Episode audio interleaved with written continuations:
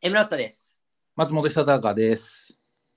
さて、今回はですね、えー前回お尻の方でちょっとお話ししましたように、いよいよアルバムタイトル、うん。それから、えーそのアルアルバムタイトル曲となるシングルのリリース日をお伝えしたいなと思います。うん。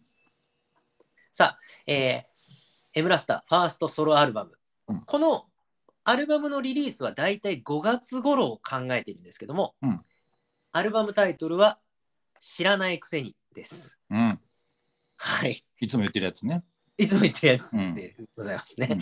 あのーリリークの中でも、うんえー出てきますし、この結構このクライウルフの中でもね、うんやっぱりそれがちょっとなんかこう、うっすらとテーマになった回とかも結構ありましたしね。そうね。まあなんか自然にそうなってるよね。うん。うん。そというわけで、えーエムラスタファーストソロアルバムのタイトルは知らないくせに。そして、この、えーシングル曲は、えー2月の28日水曜日の0時。うんですので、まあ、えー火曜から水曜のこの夜、またぐとこのこの0時に、うんえーこえーリリースという形になります。シングル知らないくせにね。はい。シングルはですね、うん知らないくせにフィーチャリングトミー・ホンダうんという形で、トミー・ホンダさんを客演に迎えて、うんえーお送りしておりますア。ルバムタイトルトラックってやつね。はい。うん。で、トミー・ホンダさんは、この、えークライウルフでもよくお名前をこう、えー出させていただいたり、うん僕が前にあの東京にこう会いに行って一緒にご飯をこう食べたりうんとかしましたが、トミー・ホンダさんにはギターとベースで、うんえー参加いただいております。そうですね。はい。うんということで、えー2月の28日0時にリリースされます「知らないくせに」フィーチャリングトミー・ホンダ、うんえーお楽しみにということでございます。うん。ジングル明けにですね、うんまあちょっとあのーまあようやくねこうやってお知らせする日が来たうん。ので、うん。まあこれまでのそのお知らせする日が来たなということをしみじみとうんちょっと、えー思い出したりお話できればなと思っておりますので、うん今回も行ってみたいと思います。はい。エムラスタのクライウルフ。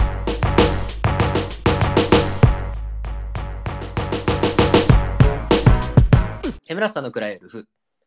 さあ、ジングル前にはですね、このアルバムタイトル、えー知らないくせに、えーそしてシングルのリリース日をお伝えしましたが、うん。えー久高くんの DJ のうん。お知らせもちょっとここでしたいなと思います。うん。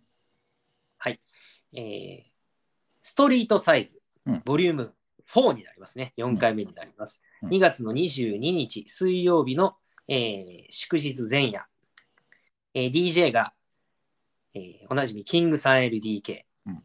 えー継承略でいきますね。うん。えーそして将軍。うん。で今回、うん。えー、ナオヒロックさんがちょっとお休みで、うん。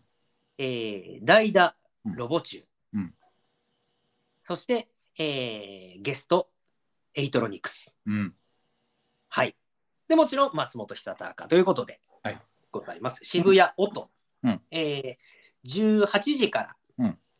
23時までということです。うん。はい、えー関東の皆さん、そして関西の方、えーちょうどね関、関東へご出張とか、えー僕もね、まあ、もしね、そういう出張が重なればね、うんえーと思うわけですが、あのぜひともという形でございます。うんはい。ということで、さっきお伝えしましたように、うんえーいよいようんソロアルバムのタイトルをこうお知らせすることができました。そうですね。お知らせするからには、まあ内容もちょっとずつね、見えてきてって感じで。はい。アルバムもうあのうん。出せますよっていうぐらいはもう見えましたね、ね本当に。そう。だから、ここまで2年じゃないですか。そうですね。リかかってんの。そうですね。2021年？うん。あ、1年だったらもっと、ま、前だって3年ですね。ぐらいかかっちゃってんのか。ええまあまあな、まあ長いといえば長いですね。そうですね。こう、チェロキーから始まり、タイム、えーそしてフィーチャリング証券の Going Way Back、うん。で、クローコをフィーチャリングした Be Kind Rewind。うん、まあ、この、あの4曲もね、入ってのアルバムですが。そうですね。ほんでまあそのアルバムタイトルトラックも今度出てになるからっていうのはあるから、ねあれですけど、アルバムまで行くと思ってました？チェロキー出たってもう全然思ってませんでした。思ってなかったですよね。思ってなかったです。ねそう。アルバムを出そうと思ってやってきたわけではなかったですよね。いや、もうね、あの、遠すぎて、うん。やっぱり。その、本当に、今でこそ、こう、なんていうんですか、あの、もう、もうちょっとでこう出来上がる、まあ、最後の曲といいますか、うんのがありまして、うん。で、それをもう、あの、日々ね、うん。こう、お仕事終わった夜な夜なとか、うん。こう、書いたり、修正したり、うん。で、時には前みたいに、こう、練習スタジオ行ったりっていうのが結構もう、習慣化してきてるわけなんですけど、うん。うん。あの時のチェロキーの時はう、ん。一曲入魂で、うん。何してたんでしょうね、その後ね。しばらく。タイムまでは早かったのかだけど。タイムまで早かったと思いますよ。そんなにそこは空いてなかったと思います。で、あれか、その、証券と、うん。フィーチャリング証券と、それからまあ、あの、徳能と、そしてさ、最後、アリキク、うん。うんアリさんに出てもらうみたいな、うん。それぞれの連絡取ったり、そうですね。調整がちょっとね、まあまあ。うん。久しぶり会ったし、みんなとこ二人で作るよりはちょっとそこは大変やったけど、う、うん。え、あの時点でアルバムって考えてた？ちょっと考えてた？どうだったかな。なんか、作れたらいいなはあったかもしれないですけど、はいはいはいはい。だけど、いや、とちょっと遠すぎる。まあ、何年かかるかなって本当に思ってましたね。ああ、うん、そう、でもね、だからやっていくうちにっていうのが、もう楽しいとこではありますよね、今。そうですね。誰かにお尻叩かれたりするわけじゃないじゃないですか。そうですね。なんかレコード会社がとレコードレーベルがみたいなの僕らないじゃないですか。えでまあなんとなくこれアルバムいけるんちゃうみたいなのはどっかでなんかふんわり出てくるじゃないですか。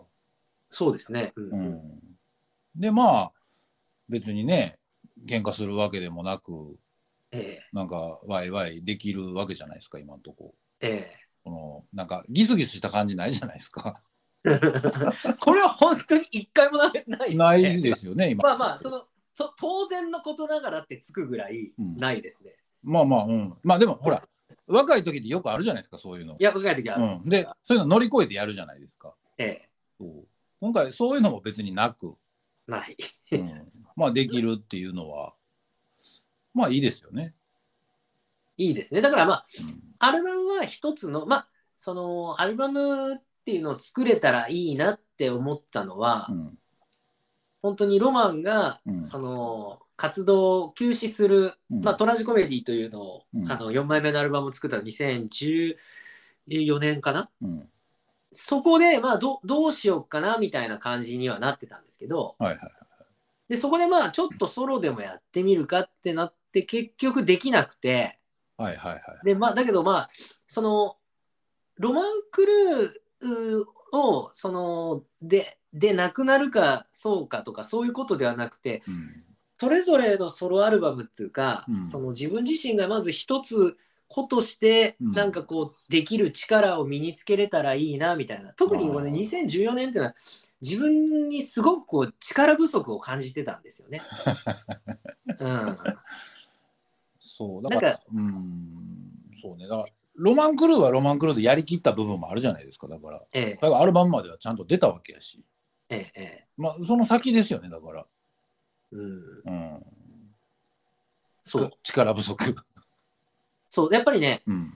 そのまあ当然のことながら大体ざっくり作ると1人16小節が3人であははは。こう1曲が出来上がるんですけど、うん。あとフックがあって、うんでまあ16小節の作り方って16小節の中にうん。結構そのいろんなこのあのギミックをこう盛り込むみたいな。うん。でかつまあ全体の整合性みたいなところすごくこう気気気を使ううん。んですけどもそのソロだと、ま、全然やっぱりそのまず16小節書いてもううん。息切れ感半端なくて最初の頃。あー足りないですよね。だから尺が。全然たあえ？まだ行くの？この僕このバースみたいな。そうワンバースじゃちょっとねワンバー16小節じゃ足りないですよねはい、そう。もう16ぐらい欲しいってなりますもんね。うんうんそうなんですよね。だから本当にその作り方が分かんなかったっていうところがあったんですよね。だからでそのちょっとお休みする前も何曲かこう頑張ってこう書こうとしてみたりうんなんかした中でまたお休みの期間あってうん。でチェロキーになったんですけどチェロキーがやっぱりうん。こうあなるほどなっていうところ。がおあのやっぱありましたね。一曲自分でこう作作ってみてうん。こうなんていうんですかね。全全体のこのまあ全ての楽曲時系列でこう進むわけではないのであれなんですけど、うんうんうんうんその10 16小節にその、まあ、3バースの自分だけの担当になった場合はそこに凝縮させるものをうん。もうちょっとこうあのソロの場合は引き伸ばすんですけど、はいはいはいはいはいはい。であまりに詰めすぎたら詰めすぎたでやっぱりそれはこう疲れてしまうのもあるし、うん。だからその繰り返して心地いいこの,、あの小説が何小節かあってもいいいいとかね、うんうんうんうん、なんかそこら辺のこの感覚っていうのがうん。うんあソロも面白いなって思えたっていう、ああ、うん。なるほどなるほど。うん、だからタイムは早かったですよね。その次はね。そうですね。うん、なるほどなるほど。そういうことね。歌詞の書き方が一つ形ができたのかもっていうのはあるわけですね。うん、うん、そうですねそうですね、うん。こう何か掴んだものがうんまたロマン時代と違う何かを。うん、本当に全然違いましたね。あうん、あ、よかったじゃないですか。だから逆にまあ「Going Way Back」と「Be Kind Rewind は」うんそのく証券と黒子と、まあね。フューチャリングっていうね。うん。まあ本当に懐かしかったですねロロマンの時の作り方だったんで。はいはいはいはい。客演ものに関してはね。うん、だからそこはまあできてた悩悩むところではなかったわけじゃない。そうそうですね。ね、だからソロで本当に1曲一回し二回しやるのはちょっと悩んだところやったわけですね。そうです。ああ、でまあまたその「Going Way Back」とか「Be Kind Rewind」作りつつもうん、裏側ではそのシングル曲として出してない曲はもう作り始めてたじゃないですか。ああそうですね。だから楽曲としては年に1曲とかしか出てなかったけども、まあ実は作ったのは裏側では、えーもう1曲2曲ぐらいとかを作り始めてて、そうですね。確かにそうですね。うん、で、まあ、あの、ボツにした曲もあったり、そうですね。うん、なんかそういう、こう、ちょっとこうハードルをこう上げ上げながら、そうだから、えー自分らのことを言うのにちょっとおかしいかも分からんけど間に成長した感はありましたよね。あった、すごいあった。ね。だからそのボツにしたりとかハードルを上げれるぐらいになったりとかっていうとこまでいけたのはこうなんか成長したんやなって思いましたね。うん。お互いに。うん。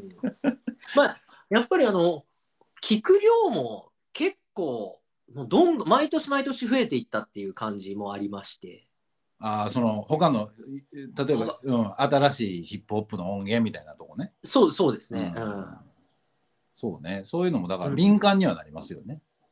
そうですね。なんかやっぱりちょっとのアウトプットのおかげで、うん、なんかこう聞くのもまたこう楽しくなってきてはいはいはいはいはいはい。でそれが本当にあのそれこそクライウルフでよくお話ししているようになんかこう古いものとか新しいものとかそういうそういうこうなんていうんですかみみ耳の持ってき方ではなくて、うん。引っかかるものうん、全て幅広くみたいな,、はいはいはいはいはいはい。なんかそういう聞き方ができでたくさんの曲を楽しめれるようになったなみたいな。また違う視点ができたってことですね。そうですうね、ん。そうだからまあまあまあまだそんな偉そうに言えないですけどそのちょっとでもプレイヤー側っぽい方に回れる局面っていうのがあるとうんこう消化するもんも変わってくるんだなっていうのは感じますね。うん、そうですねうん僕もそれはプロデューサーとしてでも感じますもん。うーんあそうですかいやだってねあこういうのがあるのかとかこういう、このまんまはできへんけどこういうの入れた感じはやってみたいなとかって思う瞬間はありましたよやっぱり。あーうんへーってこの前やったじゃないですか。いや、僕からするとね、やっぱ前も久高君にこうお話ししたんですけど、うん。結構ん何でもやってこられたから、うん。久高君がね。うん。だから、その久高君が自分で、いや、俺にもできへんことあんねんでみたいなうん。ことをおっしゃったりしても、うん。僕からするとあんまりピンときてなかったっていうのはすごくこう、あいやいや、またそんなご謙遜をみたいあうん。な。そうだからそう思ってもらえるのはまあありがたいというかなんかいいんですけど本当はそんなことないんですよ。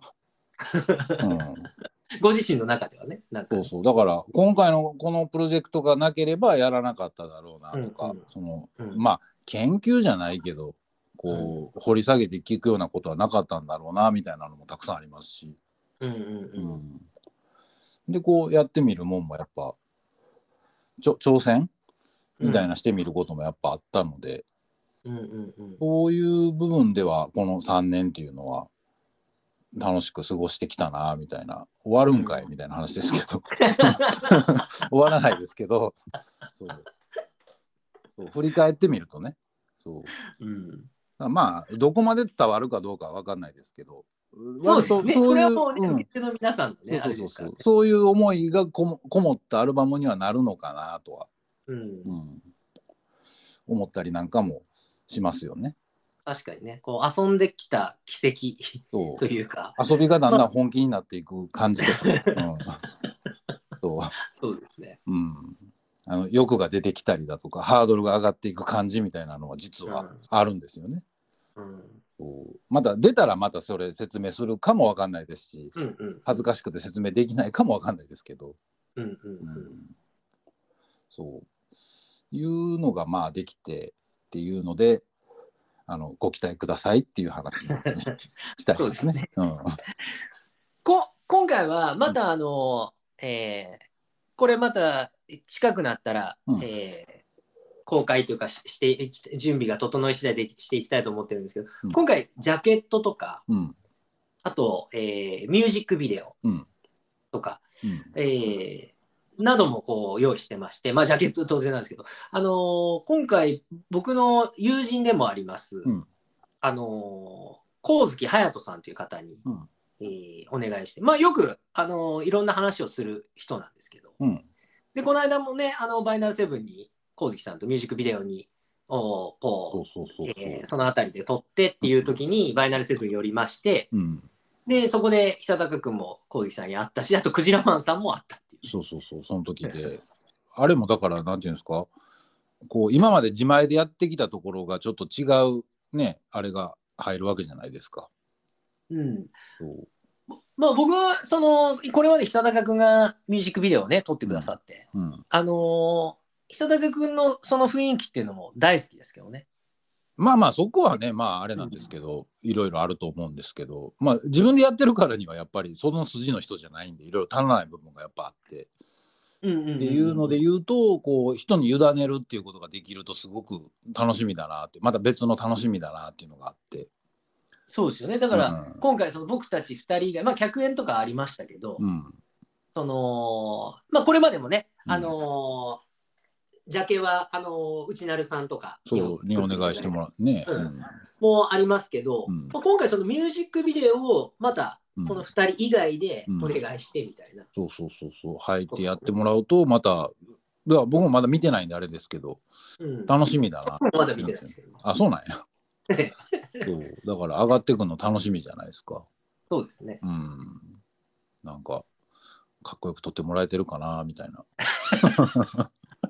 まあ、うん。被写体がね、あの、そうまあまあまあまあまあもうこあれこれ以上はないんでね。うん、これ、それ、そんな、あれですけどうん。ね。でも楽しみですよね。んまあさ、そうですね。まあ、こうやってね、ちょっとなんかこう遊びがまあ広がっていったり、うん。あの、しているということで、うん。えー再度お伝えさせていただきますと、うん。えーアルバムタイトル知らないくせに、そしてシングルが、うん。えー2月の28日0時公開ということで、知らないくせにフィーチャリングトミー・ホンダさんうん。になります。うんトミー・ホンダさんにもまたあのクライウルフにお越しいただいてお話を聞こうか、えー聞きたいなというふうに思ってますので、うんうん。ということで、えっ、と、今回、えーはこのおシングルのお知らせでした。うん。で、また、えー次の週、その次の週で、その次の週、またちょっといろいろお話ししていきたいと思っておりますので、うんまたお暇な時に聞いてみてください。はーい。はい。それでは次回もお楽しみに。はいはい。